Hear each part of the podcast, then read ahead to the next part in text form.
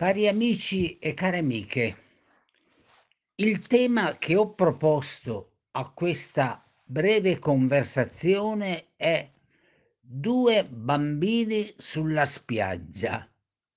Il significato di questo titolare, una, un vocale, vi apparirà lentamente alla fine di questa conversazione. Ma voglio partire e concludere in realtà con un brano di un grandissimo teologo Harold Kuster, come dare un senso alla propria vita. Ed ecco un suo racconto che vi leggo testualmente dal suo libro. Un giorno d'estate me ne stavo seduto sulla spiaggia e guardavo due bambini un maschietto e una femminuccia, che giocavano con la sabbia. Erano molto concentrati nella costruzione sulla bottigia di un complicato castello, con tanto di torri, porte, fossati e passaggi sotterranei. Quando stavano per finire la loro costruzione, vi si abbatté sopra un'onda più lunga che la distrusse, lasciando al suo posto un mucchio di sabbia bagnata. Io mi aspettavo che i bambini scoppiassero in lacrime, sconvolti dalla sorte toccata al frutto delle loro dure fatiche. Ma con mia grande sorpresa non accadde nulla di questo. I due piccoli, ridendo e tenendosi per mano, corsero su per la spiaggia e, manco a dirlo, incominciarono a costruire un nuovo castello più lontano dall'acqua. Capii che mi avevano dato una grande lezione. Spesso molte delle cose della nostra vita, anche complicate costruzioni che noi ci impegniamo a fare nel tempo esigono un mucchio di energie. Non sono spesso che castelli di sabbia. A durare sono solo le cose valide, di rapporti veri. Il resto verrà distrutto. Vale ciò che costruiamo nella solidarietà, nella fiducia in Dio, nell'amore inclusivo di tutti. È così che la vita si può riaprire a un sorriso. Ho imparato da questi ragazzi, ma certo non posso negare che la nostra vita è qualcosa che veramente deve fare i conti con molte contraddizioni.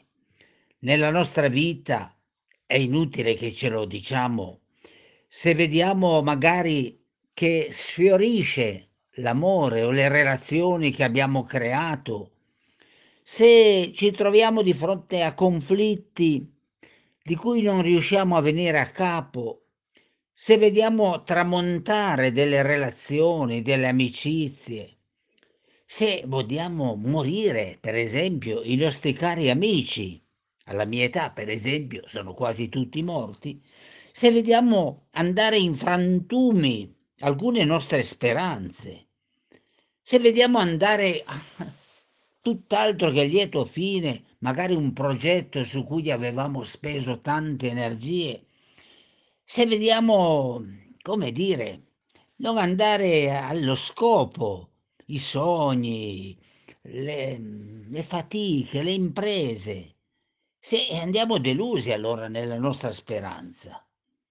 Ed è facile dire, sì, impariamo da questi bambini, hanno alzato le gambe e hanno continuato a costruire un vero esempio. Ma per noi diventati adulti la testimonianza serve, ma essa va tradotta in una vita in cui ci sono infiniti fuori programma, quante attese deluse, quanto spazio davvero eh, hanno le incertezze, ma anche soprattutto le rotture, quanti lutti, ed è inutile. Sovente ti aspettavi una grande gratitudine, eh, ti ricevi invece schiaffi, indifferenza.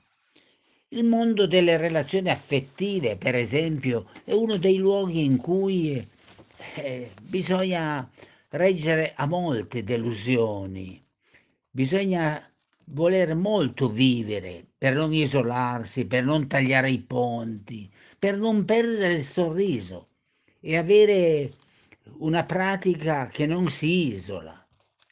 Le nostre vite sono fatte di tanti piccoli passaggi dove effettivamente abbiamo a che fare con una grande contraddizione, gli imprevisti fuori programma, ma anche le ferite che riportiamo nella fatica di vivere, le solitudini, le malattie, certo, gli allontanamenti, le perdite che commettiamo nella vita.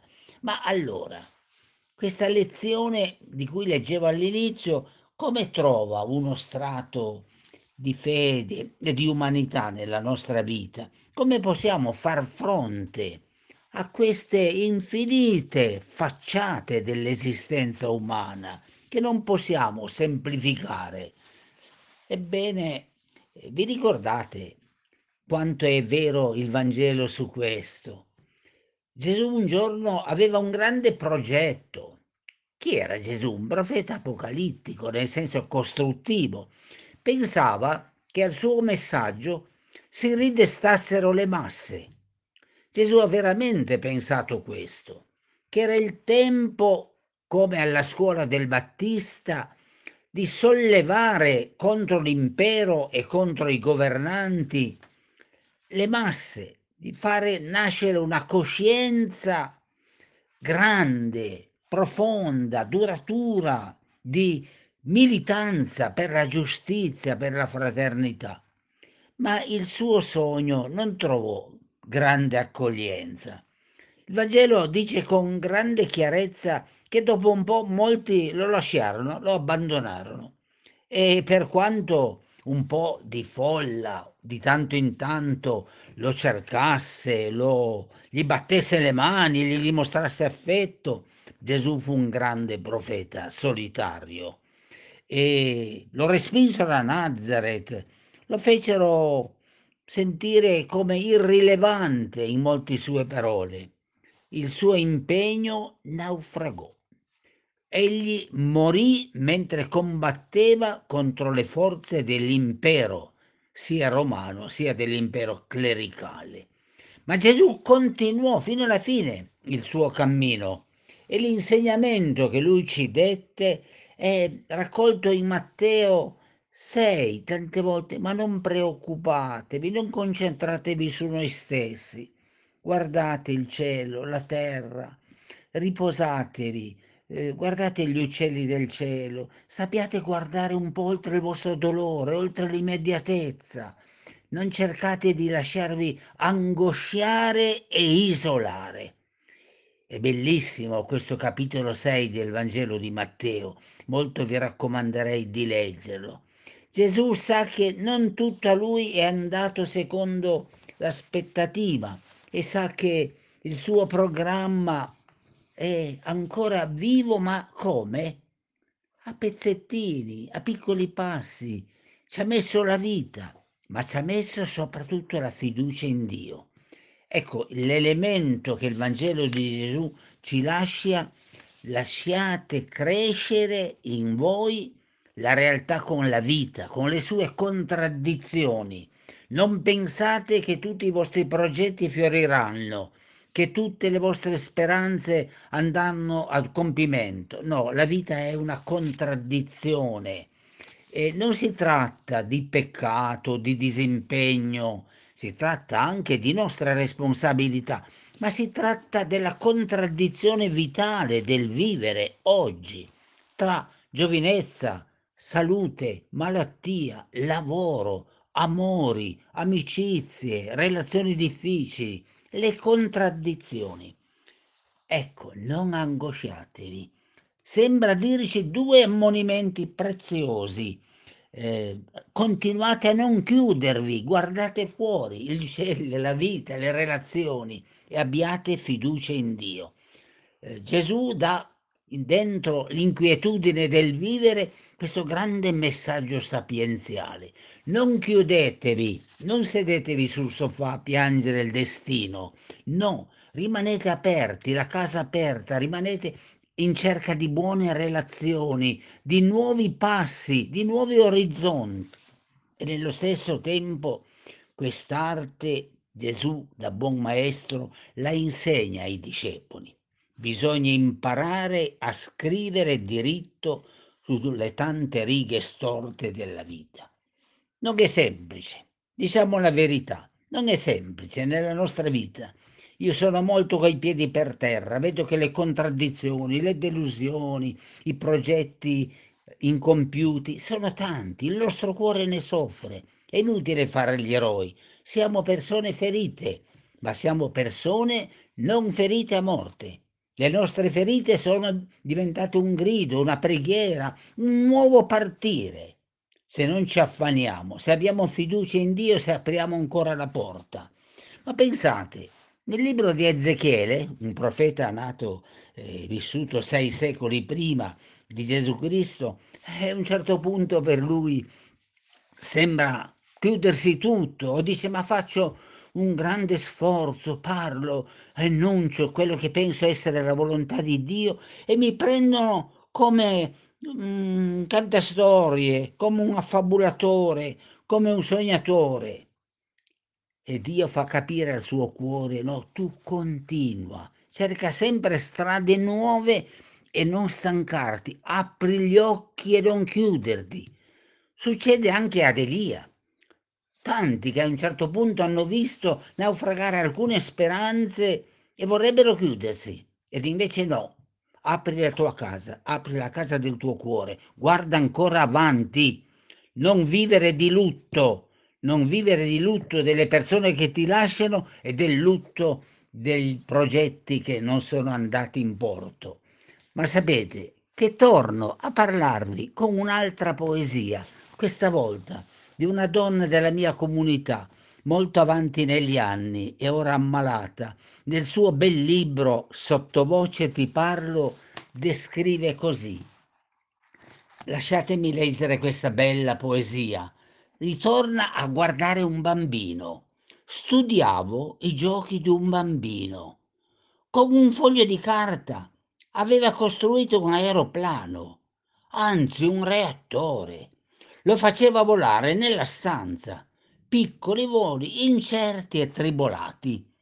Urtava contro i muri e le finestre, precipitava miserevolmente, non prendeva mai quota, ma il bambino sorrideva lo stesso. Gli accorciava la coda, allargava le ali, riforgiava un mozzicone di timone, si ostinava a tentare il grande volo per il suo aeroplano infervorato, caparbio, sorridente, senza un abbozzo di scoraggiamento.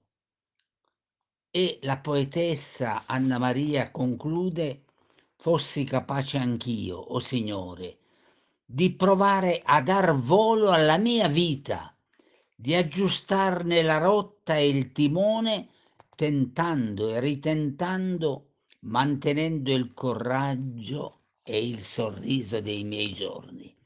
Ma notate, questa bellissima preghiera vorrei concluderla così. I nostri mucchietti di sabbia della vita quotidiana, queste, questo vivere dentro la contraddizione, messo nelle mani di Dio, sì, è roba come sabbia, ma diventa una casa costruita sulla roccia. Se noi tutti i nostri mucchietti di sabbia, le nostre contraddizioni, le viviamo al cospetto di Dio, Dio con esso costruisce con noi una casa sulla roccia. Certo, perché tutta la vita abbiamo cercato di essere coi piedi per terra, con la fiducia in Dio e di mai interrompere il cammino della fiducia, della speranza. Vi auguro di non essere persone di successo, ma persone di cammino, nella fiducia, nell'amore, nella ricerca sempre dell'inedito. Amen, amen, amen. Tanta, tanta gioia. Grazie, buonanotte.